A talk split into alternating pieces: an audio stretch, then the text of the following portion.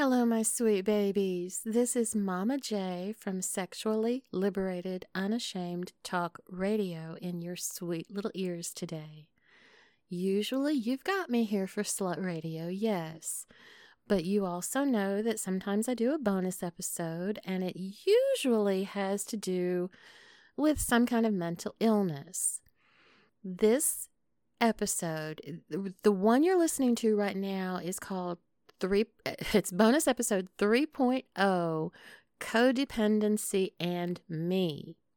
First things first, okay, I am not a medical health professional of any kind, All I am here doing is relating some things that have happened to me. I will be also sharing things that have happened to my daughter and possibly things that are just personal to me. If you are having any kind of issues that you would want to talk to somebody about, I would definitely suggest a professional. You won't regret it. I promise. Here is something you may or may not know about me, and this will make sense as to why I'm telling you here in just a second. I have an autoimmune disorder. And yeah, I've got psoriatic arthritis, and I joke around that it comes with friends, and it does. It comes with psoriasis, it comes with pain, it comes with stiffness, it comes with muscle weakness, it comes with fibromyalgia in my case. It also comes with osteoarthritis in my case. It comes with a lot of itises in my case. Now, why do I joke around about it? Well, there's nothing else I can do about it, so I just choose to laugh at it. Depression, my dears. Depression also comes with its friends. One of those little buddies that hangs out with depression is low self-esteem. These things tend to work together, like with my autoimmune disorder. A lot of the time, the fibromyalgia and the psoriatic arthritis will work in conjunction to make my day almost unbearable. Now, what happens when depression and low self-esteem work together with me? Well, they turned me into a codependent person, and I didn't even know it. So, there's that. Now, codependency was this episode here that we are doing. This was a suggestion from a listener, and I have to take this opportunity to apologize that it's taken me so very long to do this podcast. It was supposed to be out in mid-February. It was supposed to be out in mid-January. It is now mid-February. So it's at least a month late. I am sorry about that. I have my reasons, but I am very, very sorry that this episode is so late in coming to you.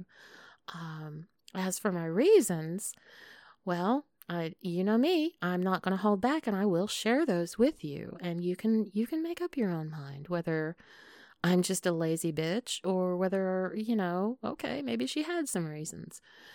The first reason that this episode has been so late is it has been very painful for me to look back at my failed marriage. It has. It has also been uncomfortable dealing with all of my shortcomings along with the codependency. In looking back to my codependency has been an issue with me longer than I realized. So, again, painful and uncomfortable for myself. Now, another thing that's coming up in this podcast is I did an interview with DeeDee. That interview shook me to my very core. I learned things that I didn't know. It shook me as DeeDee's mom. Oh my God, the things that I found out as DeeDee's mom, yeah, just not good. The things that she shared with me really, really shook me also just as a human being. to learn that somebody else had suffered as much as she had suffered, it hurt my soul on her behalf. And then it really, really, really made me want to physically harm her ex-fiancé. So what I ended up having to do with all the information and DeeDee's interview, everything that I had on codependency with my own stuff, and then DeeDee's interview, baby, I was just in too deep and I couldn't be objective about it. I had to put it away. I had to walk away from it. In doing that, I finally got to a point where I said, okay, now it's not as emotional and emotionally charged, so I could see it clearly, and here we are. So hopefully the waiting is doing some good. I had a whole lot of notes. I've gone through the notes and I have taken a lot of stuff out that, you know, like I said, it was emotionally charged. Hopefully this podcast will help someone out there. Hopefully it'll help me. Hopefully it helped DeeDee. So here we go. Codependency and me. Okay. The most important thing in any relationship, what do you think it's going to be? What do you think Mama's going to say? It's open, honest communication. And if you don't have that in your relationship, you need to find out why. Look for that why. Now hold on to that thought, because that's the most important part of any relationship, right? Open, honest communication. Hold that thought. Okay, now we're going to define codependency. It's a pretty simple explanation. Okay. Codependency is an excessive emotional or psychological reliance on a partner. Okay? Now, just hearing that definition of codependency, I would say, woo, I'm not codependent. I don't rely on a partner excessively for emotional or psychological anything. And I still look at that definition and I'm like, no, that's not me. It really, I don't feel like it's me. I don't feel like it fits me. So here's another hint as to whether or not you are a codependent. Are you a people pleaser? Now see, that's where I'm like, yes, I am a people pleaser. How did you know that? Wait. In fact, I think that's just a better way of saying, you know, if you're a people pleaser, examine your motives, because chances are you're codependent. Everybody I know in my brain, and while I've been working on this episode, I've gone through the little file folder in my brain and I've looked at all my friends and I've looked at all my relatives and I'm like, people pleaser. Oh yeah, I can see the codependency there. People pleaser, codependent. People pleaser, codependent. So yeah, if you are a people pleaser, you might be codependent. Hopefully you've got your shit together and you just give a rat's ass about people, but you care about yourself more. So, but I'm jumping the gun. So we have the excessive emotional or psychological reliance on a partner. Okay. People pleasing. Now, like I said, I looked back at my own life and my own relationships, and every single relationship that I had prior to my marriage, I was codependent. Not to the extent that I was in my marriage, but my marriage lasted a lot longer than any of those relationships. So, and I had not a clue. Baby, I just thought that my behavior was normal behavior. And I have to say, in my defense, to some extent it was, simply based on how I was raised.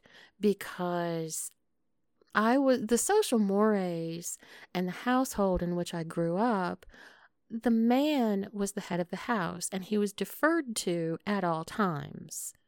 So, yeah, that's how I was raised.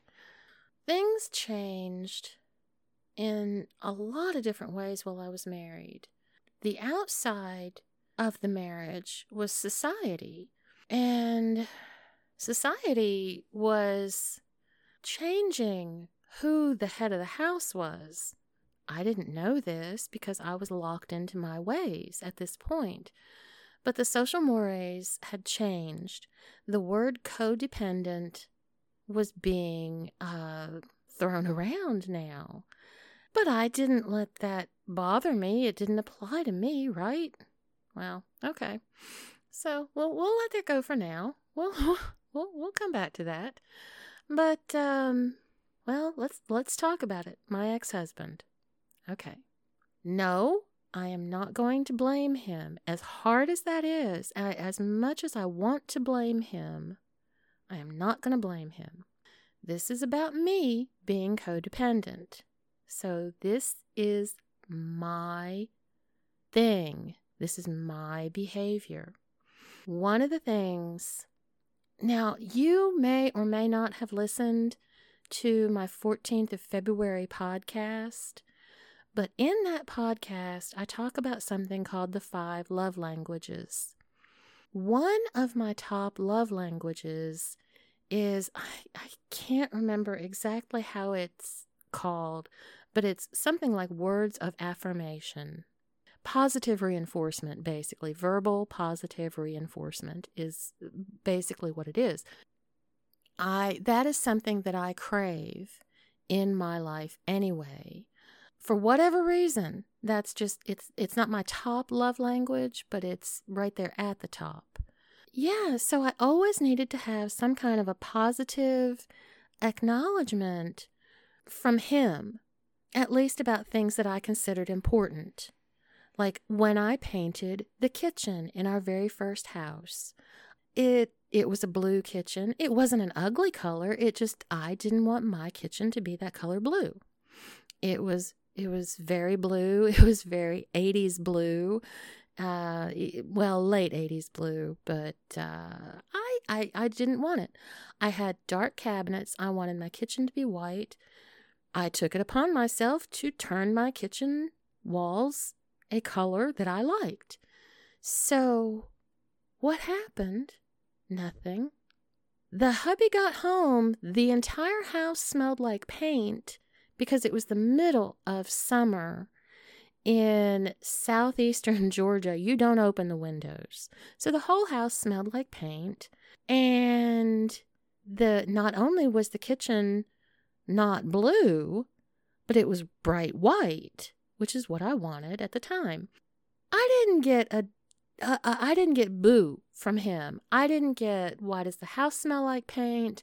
I didn't get, how did you do this? I didn't get, oh, good job. Oh, the kitchen looks good. You know, oh, you got rid of that blue. I didn't get any kind of acknowledgement whatsoever on the kitchen walls. So that's just one that comes to mind. You know, I did things. I took care of the house. I took care of the yard.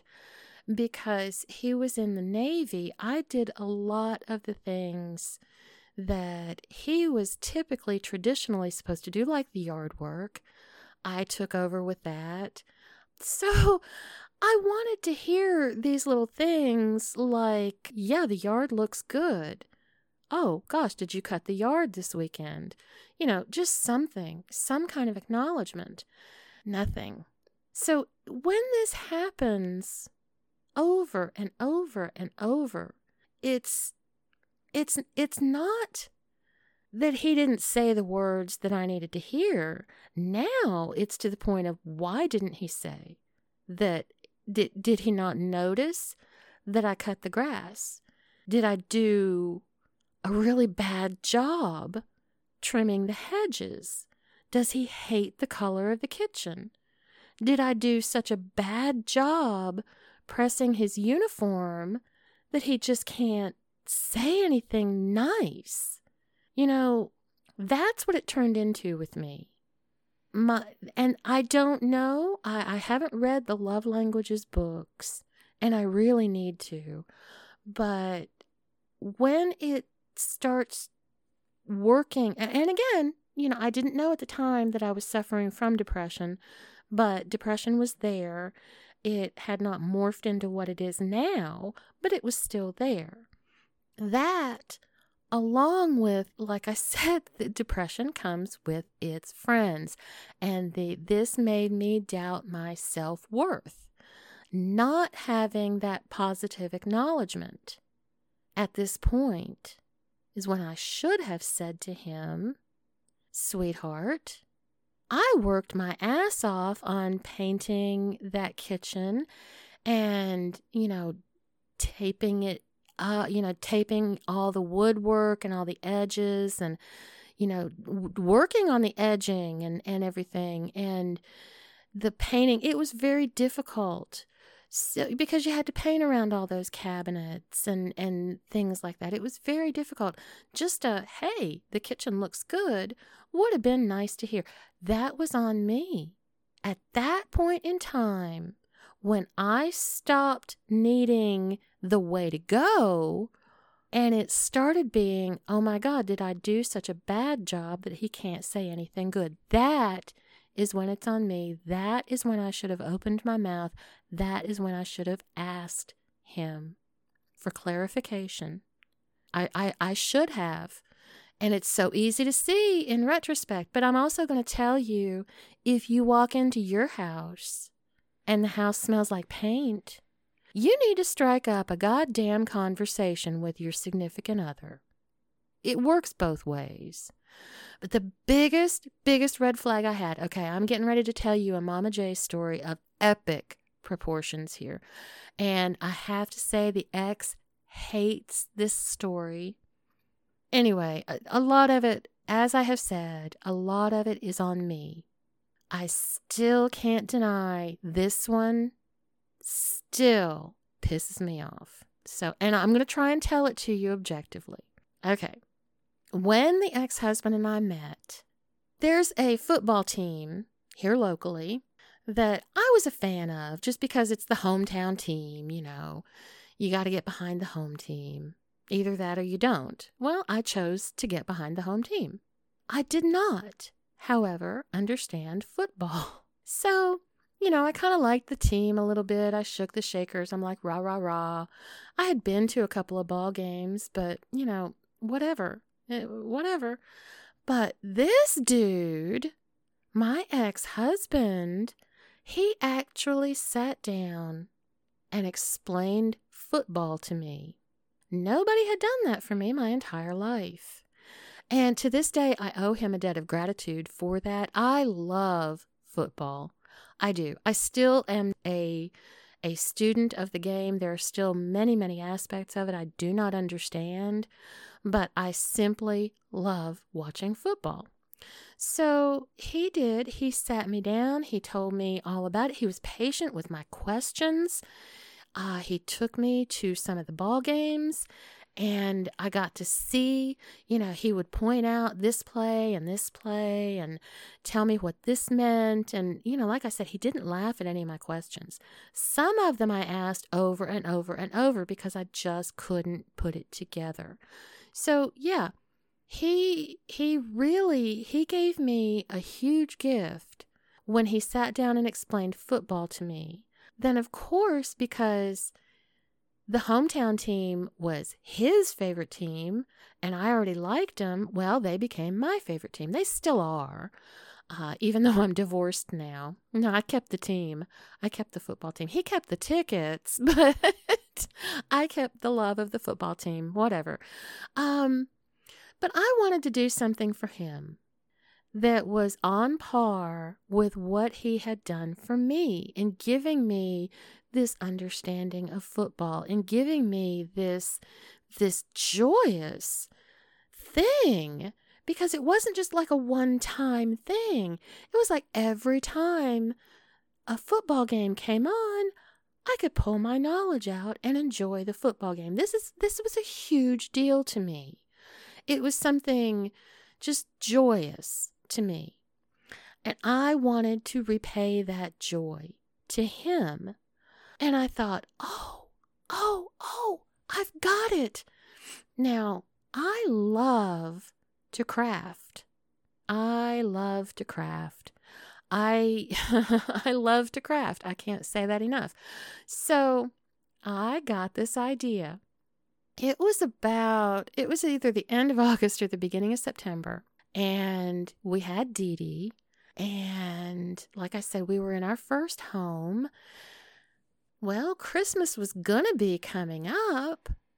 I got this idea that I wanted to decorate the tree in our team colors. Just our team colors. We already had some football team ornaments. And I got to tell you, this was about 25 years ago, give or take. And back then, the only Christmas ornaments you could find were in red, green, white, or blue. Unless you bought some kind of specific ornament, you know, like a cartoon ornament or something like that. Or like I said, we had our football team. We had a couple of football team ornaments. This was a daunting thing for me. I wanted so much to do this, but I know what I can do. I can make my own decorations. Somehow or another, that's what went through my head. So never mind the fact that I was working full time.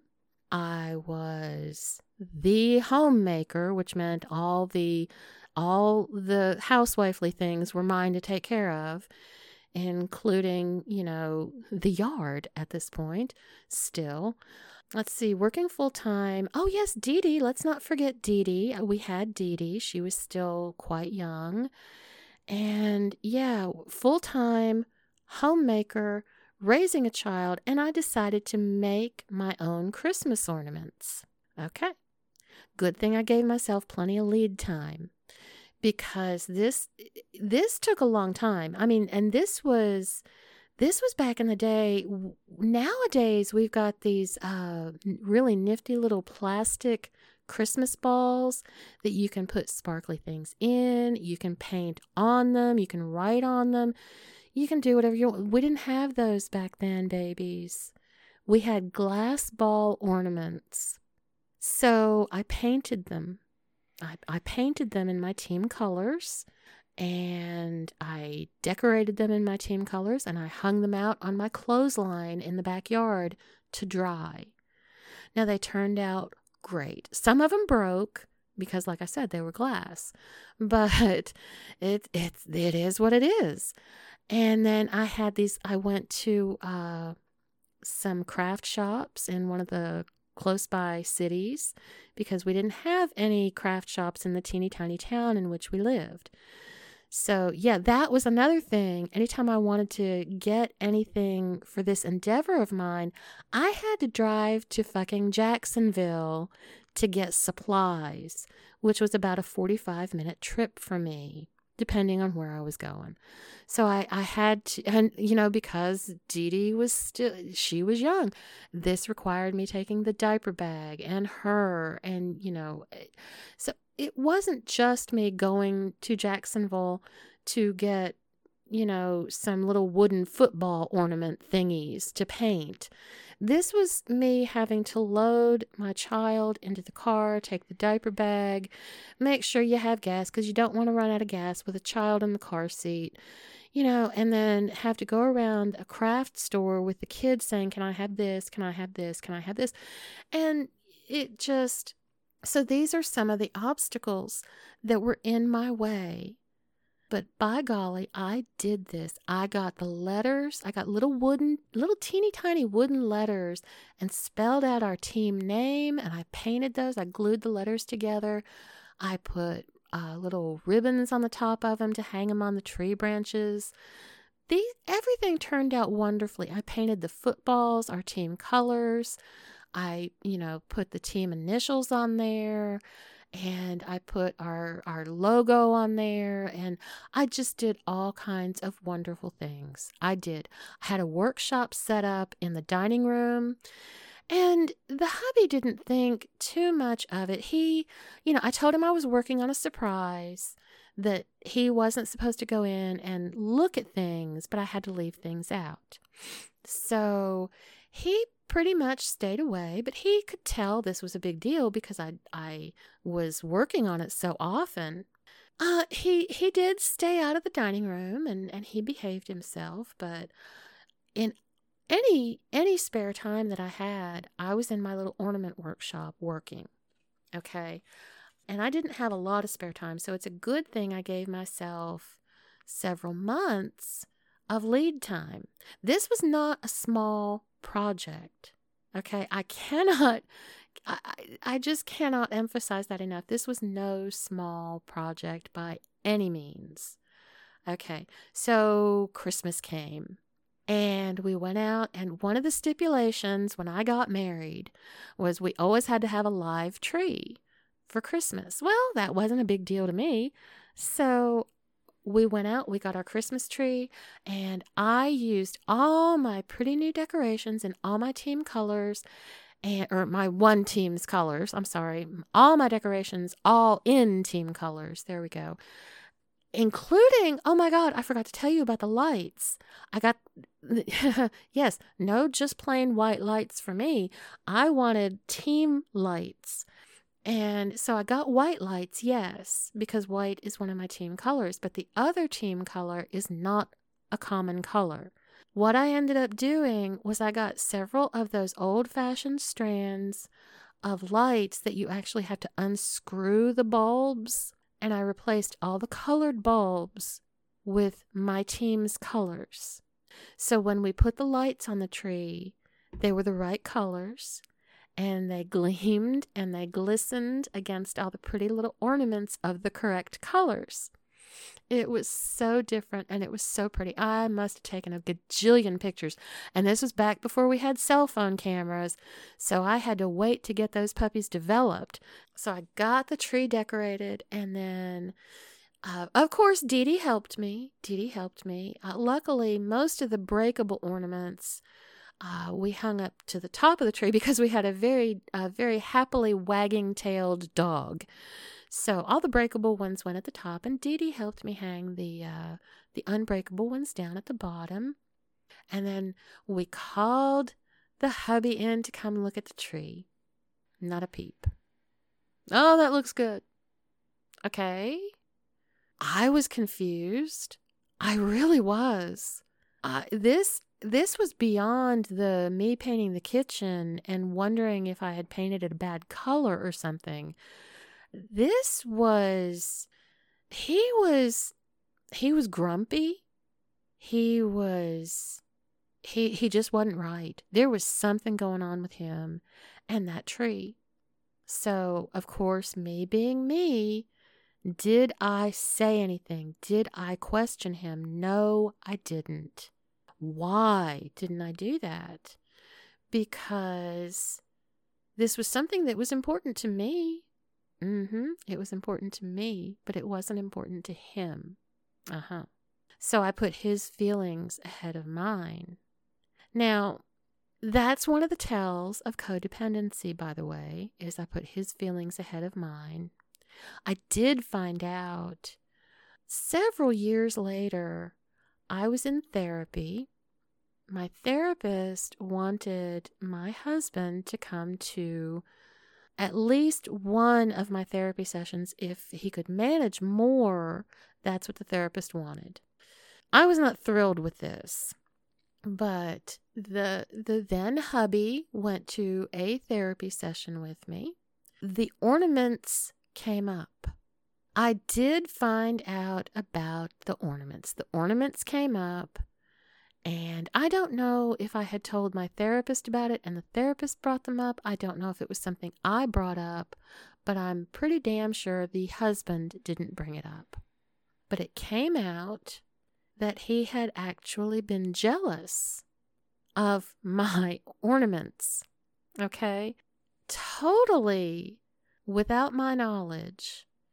It must have been while I was at work.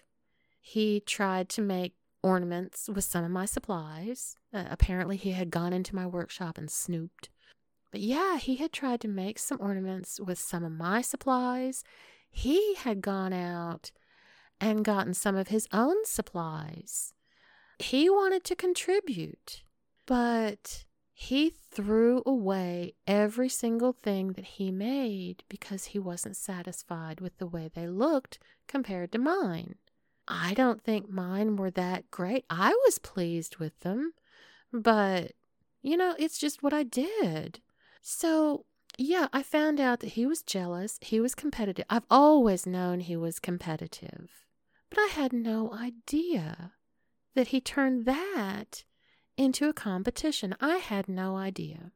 So this could have been handled in a lot of different ways. The number one thing that should have happened was I should have said something. I should have said, hey, asshole, I've been working on these ornaments for 3 months. Do you hate them? Do you like them? You need to give me some kind of feedback. I should have said that, but I didn't.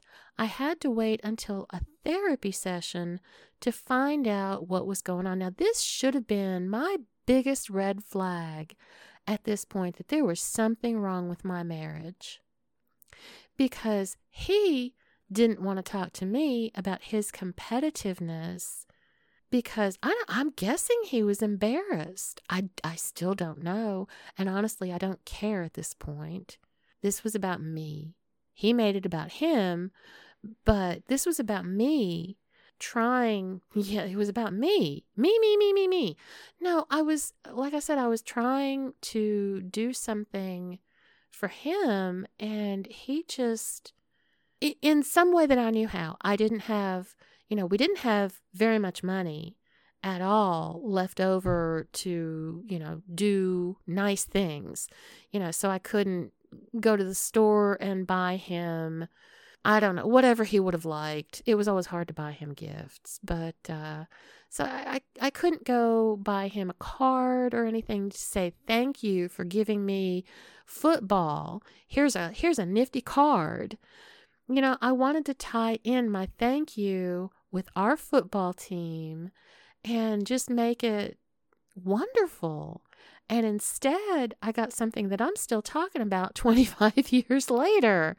So I don't know to this day if he withheld his praise on purpose or not. I know that, I mean, obviously, I am still dealing with this. So yes, there was resentment on my part. The fact that I let it go for years and years, and I sat on it like a chicken on an egg, you know, except for years. Chickens don't sit on eggs for years. But I did. I let it go for years and years and years. And I just let it fester. And I sat on it. And I just assumed that he was unhappy with the tree or the ornaments. Yeah. I just assumed. Now, here is, this is another tell with codependency. If you are spending time trying to make sure someone else is happy, that may be a codependent sign. When you're in a relationship, your partner's happiness should definitely be one of your concerns. Not exactly whether they're happy with you. Yes, you want them to be happy with you, but just their general happiness. You know, if they've had a shit day at work and they come home, what do? You try and distract them.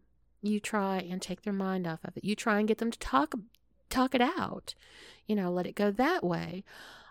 You want to share somebody's joys and sorrows if you care about them.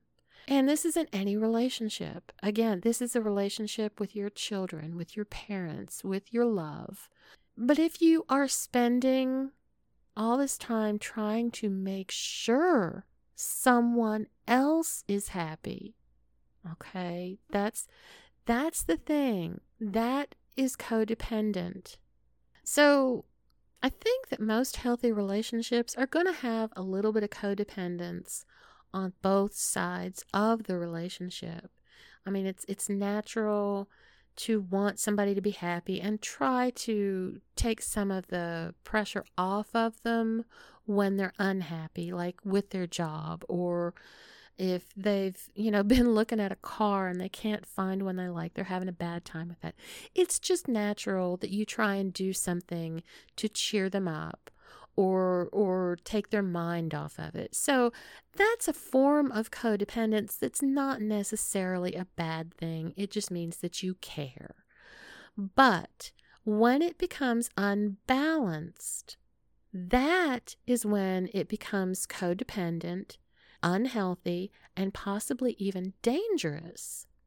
Because all too often, a codependent situation can lead to mental and physical abuse.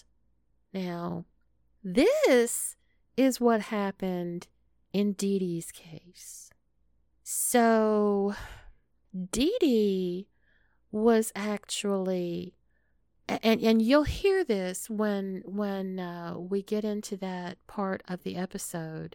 I don't want to break up any of the interview and have bits and pieces here and bits and pieces there. I just want to let you hear her completely uninterrupted. But DeeDee was unlike me. DeeDee was not the codependent in her codependent relationship. DeeDee's codependent relationship was... her ex-fiance was the one who depended on her. And that led to a lot of mental abuse. While it wasn't physical abuse, there was physicality involved in the fact that he kept her away from things that brought her joy. So it wasn't physical abuse. There was definite mental abuse in DeeDee's situation. There was definite mental abuse in my situation. And probably my ex-husband would probably say there was mental abuse on his end as well. I honestly don't know how he could claim that, but I have not lived in his shoes. So... I'm going to shut up about that. But even if the mental or physical abuse never happens and everything is relatively well in the relationship, but you're codependent, okay? So this was me. This was me. I was codependent on my ex-husband, but what happened to me when he suddenly decided he didn't want me? So, like I said, he didn't abuse me physically. I still maintain that he did mentally. He probably would disagree with that. But by the time he decided he was done with me and wanted this divorce, there were certain things I could no longer do on my own. Couldn't do them. Not that I had a mental block. I no longer knew how to do these things because I was so codependent on him. Bill paying is still an absolute nightmare for me, because and it shouldn't be, because as he pointed out to me not too long ago, I did this all the time when he was in the Navy. He would be out to sea for months at a time. And guess what? Back then, we didn't have automatic bill pay. Oh, are you kidding? No, I had to sit down and write checks out twice a month and put checks in envelopes. I had to write out addresses on the envelopes. I had to stamp the envelopes and take everything to the mailbox. Nothing was done online. Nothing was done instantly. You know, this was a process, and I did a damn good job of it. But then he got out of the Navy. And he started doing it again. And I just let him. It didn't bother me not to do it. But that morphed. That morphed into me not knowing anything about our finances. There's a lot of stuff that I have, like I said, I've had to examine my codependency. And... I'm not happy with it. I'm embarrassed about it. So, there was a lot going on with our finances that I foolishly didn't know anything about. There were a lot of other things I didn't know anything about either. But that didn't come into play until after we were divorced and I found out. But yeah, so I could have been a really greedy bitch in the divorce settlement had I known then what I know now. But yes, and again, you know, when he and I met, I feel the need to tell you this. When he and I met, I was a very self-confident person. I was.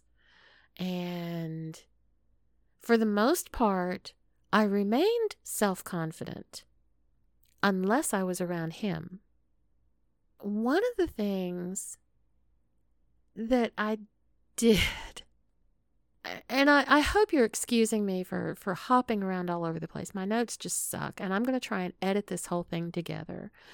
But one of the stupidest things you can do in this world is try to make someone else happy. Okay? Baby, it's not your responsibility to make anybody happy but you. Maybe your kids to some extent, but I mean, that's in general. The only person that you need to worry about making happy is you. We cannot make somebody else happy. We can add to their happiness, we can subtract from their happiness, but you cannot make someone else happy. I didn't realize that at the time, and I bent over backwards. I turned myself inside out. I tried everything that I knew to do to make this man happy. He is not a happy person. He never will be. But I didn't know that at the time. It turned me into a person, trying to make him happy, turned me into a person that I didn't recognize. And when I sat down and took a good, long, hard look at myself, I didn't like myself. And I have to say that I don't think he liked me either, because he wanted the divorce. So I lost out all the way around on that. But for the most part, I'm in a good place now. And I do blame the ex-husband for a lot of things, but I'm trying to blame him correctly. Now, part of, and we'll have to cover this in another podcast, part of the problem with my ex was he was narcissistic.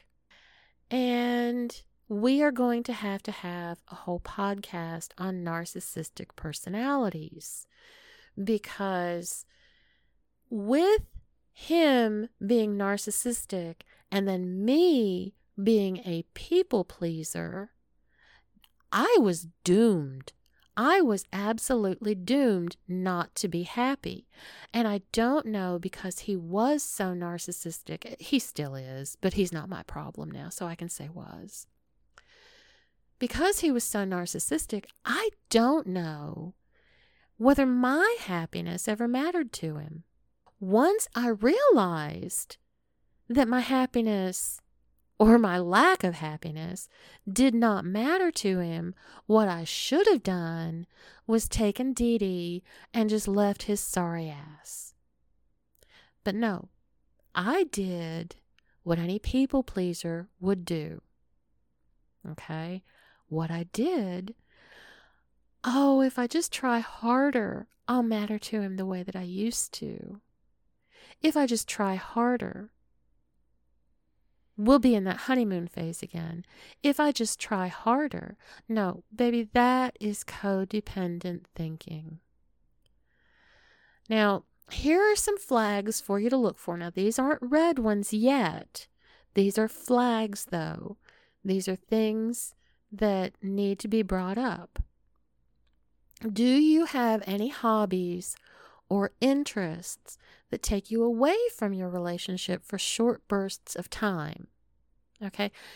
Even if it's just reading a book on the back porch, or having your earbuds in and listening to a podcast like me while your significant other is, you know, listening to his own podcast or her own podcast. This is a healthy thing, okay? If you've got hobbies or interests that take you away from the relationship for little bits of time, that's okay. You want that. Do you have friendships outside of the relationship? And again, that's something that you want. That's a healthy thing. It's a healthy relationship.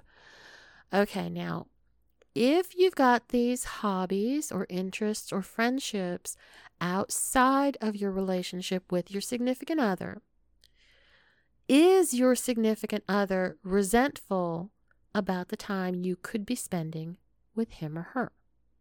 That is a red flag. What you do about their resentfulness might be a red flag. If they're resentful about it and you sit down and talk to them about it and are very respectful and so on and so forth, and things either get fixed or they don't, chances are you're not codependent. If they are resentful about time you could be spending with them and you sit down and say, oh, well, I'll stop spending time with my book, or I'll stop listening to Mama J's podcast. I won't hang out with Betsy. Don't do that. Please don't do that. Don't give up these little bits of individuality that you have, because they make you who you are. So let's look for some famous red flags, okay? Now this one is me to a T, and my family gets so mad at me. My friends get so mad at me. Everybody who loves me, and I'm finding this out, everybody who loves me is mad at me about this one. Are you afraid to ask your partner for anything, including help of any kind? That's me. And it's not only when I was married, I couldn't even ask my husband to fucking change a light bulb. I couldn't do it. It was something by God that had to be handled by me. But yeah, my family and my friends are always, always getting on to me. Jamie, ask for help. Even when I take things into the house, if Miles and I went grocery shopping for his household a couple weeks ago, and he went inside, we had stopped and gotten him something to eat, and he took his food inside. He was on his way back out. I already had everything out of the trunk in my hands. And he's like, do you need me to help you with anything? I said, nope, got it. And he got so disgusted with me. It was a lot of groceries. And he got so disgusted with me. He told me, you need to ask for help. You need to leave some of that for somebody else. You don't need to be carrying that all by yourself. So he laid it out for me. And, you know, I agreed. He was right. And so yeah, are you afraid to ask your partner for anything, including help of any kind? That's a red flag. Do you worry about or get afraid of how your partner will react with unsettling news? Like if the dog peed on the rug. Do you walk on eggshells?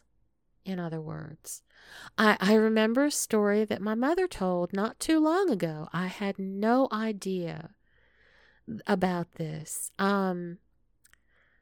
When I was a teenager, my mom and dad were still married, and we had moved into this house that had what was called a great room.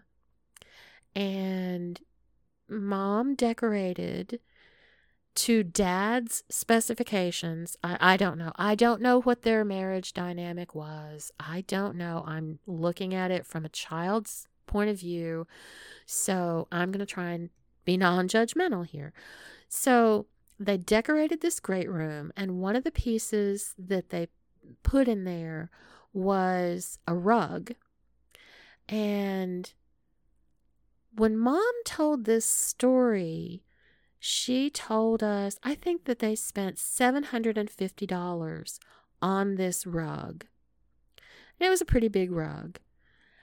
I did the conversion of what year that was and how many dollars.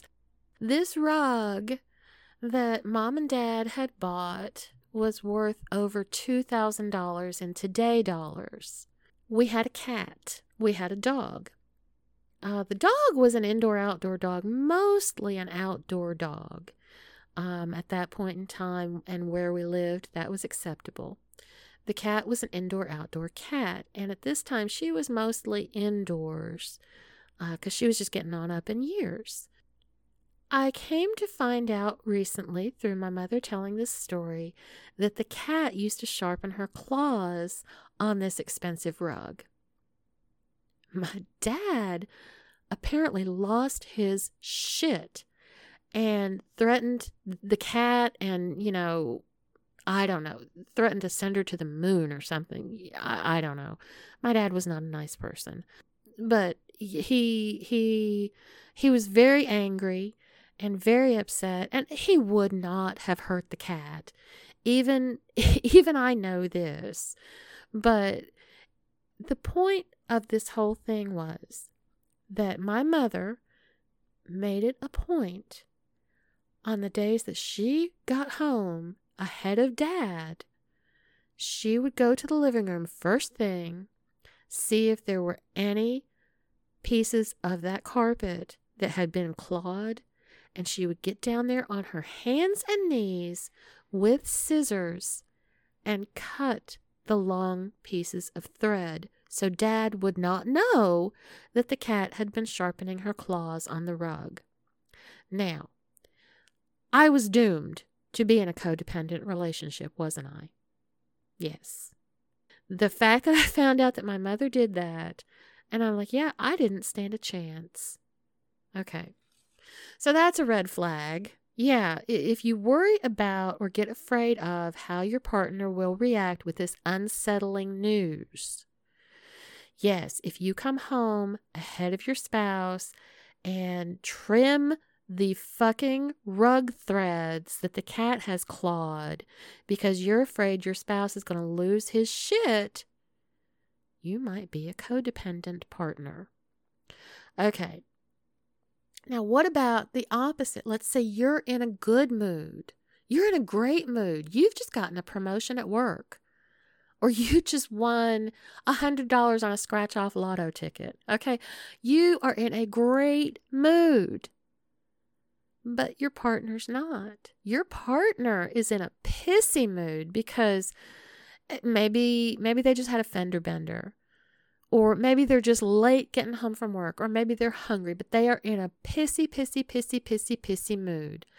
Do you find yourself hiding your good news and your happiness? That's those eggshells you're walking on again. Okay. Now, remember me saying that open, honest communication was the most important part of a relationship. Okay. Well, if you have been open and honest with your partner, do you feel bad about hurting his or her feelings? Do you feel guilt? Do you feel, oh my God, I feel so terrible. I shouldn't have told him he hurt my feelings. I shouldn't have told him that. I shouldn't have told him that. Oh, now he's going to be mad at me. See, this sounds like a conversation that would have been in my head a few years ago. Do you have a problem saying no to your partner, or to anyone for that matter? This goes with the people pleasing. This is one of my big problems. I have a problem saying no to people. Yeah, it that is a big, fat, ugly red flag right there. Now here's one. This one just hit me over the head like a hammer.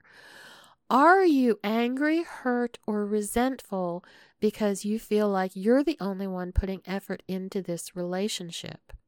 Your partner doesn't even notice your feelings. I know a lot of people like that.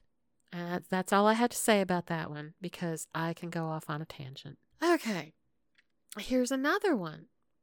Now, all of us have our own hopes and dreams. We have ambitions, right? Okay.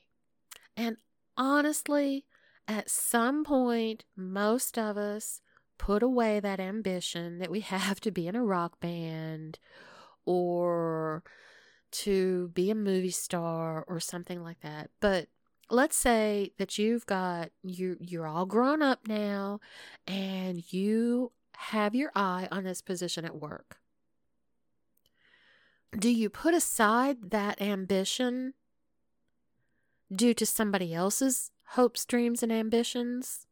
And you're like, oh no, it'll be my turn next. I get to go first next. Even if it's accidental, do you feel bad if your significant other withholds approval?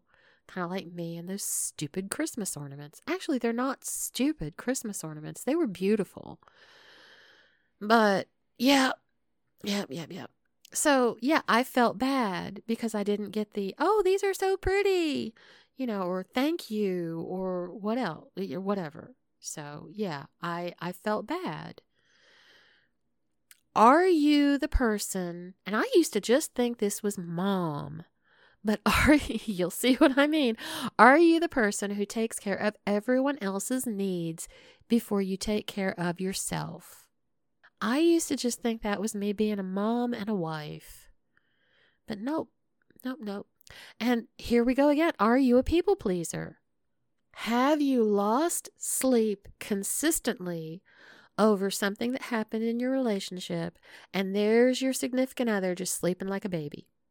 I can't tell you how much sleep I lost in my marriage. Agonizing over these things. While he laid in bed next to me and just snored and tossed and turned and stole the covers, and I would lay there and cry. Okay, in the relationship, do you consider yourself to be the caretaker of the relationship? I definitely know several people like this. So, and you kind of feel like your significant other, your partner, is just kind of tuned out 99% of the time, couldn't give a shit. Just couldn't give a shit. As long as you're there, they don't care. This is not a trick question, I promise. But I do want you to sit down and examine it very closely, because we're still talking about red flags here. Do you trust your partner with your feelings? And I want you to be honest. And the reason that I say that is if you've answered yes to any of these little red flags here, you probably don't trust your significant other the way you should. And I'm saying that with total assurance because I lived that. I lied to myself for years that I trusted my ex, but I trusted him with certain things. I trusted him with the house or the finances. I trusted him with, mom and dad kind of things and stuff like that. But I just assumed that because I trusted him in those ways, that I trusted him with my feelings. And I didn't. If I had trusted him with my feelings, I would have been able to share those feelings with him. So I just didn't differentiate between the kinds of trust I had going on. There are different kinds of trust, different levels of trust in every relationship. But no, I did not trust him with my feelings. And I lied to myself for years because I trusted him in other aspects of our relationship. I didn't trust him with my feelings. And honestly, I don't think I really ever did. Now, this last point is yet another yes for me. Do you hang on to relationships too long after most people would just kind of shake their heads and wonder, what is wrong with you? Why are you still with this person? This person treats you like shit. Why are you still with this person? Yeah, that's me. And not only did I do that in my marriage, but I have done that with jobs. I have done that with cars. I have done that with friendships that haven't been friendships. people who just want you around for whatever their reason is, which is yet another form of codependency. Codependency is difficult and tricky, probably because the one who has the codependent tendencies is usually the victim in the failed relationship, and nobody wants to tell the victim that they need to change their behavior. It's too much like victim blaming. But we need to get past that, because I need to look at my own codependency and say, baby, you need to change. And the basic way to do that is to put yourself first. One thing that I do want to say, I'm going with my own experience here. If you are looking at your relationship in your head right now and thinking that it is all your partner's fault, I want you to take a step back. I want you to calm down. I want you to just put the brakes on. Okay, I did this for years, literally years. I blamed everything on him. And yeah, there is no doubt that he was an asshole to me. Personally, he was an asshole to me. He was a general asshole to me. He was in general not a nice person. But at some point, I should have determined that enough was enough. But I didn't. So the cycle kept going around and around. And yes. I can't say it enough times. Yes, my ex-husband was an asshole. He was absolutely, unequivocally, without a doubt, an asshole. But I have to own my tendencies, and that by nature, I am codependent. I am trying to own this, and I am trying to fix it. Are you guys ready to hear from DeeDee now?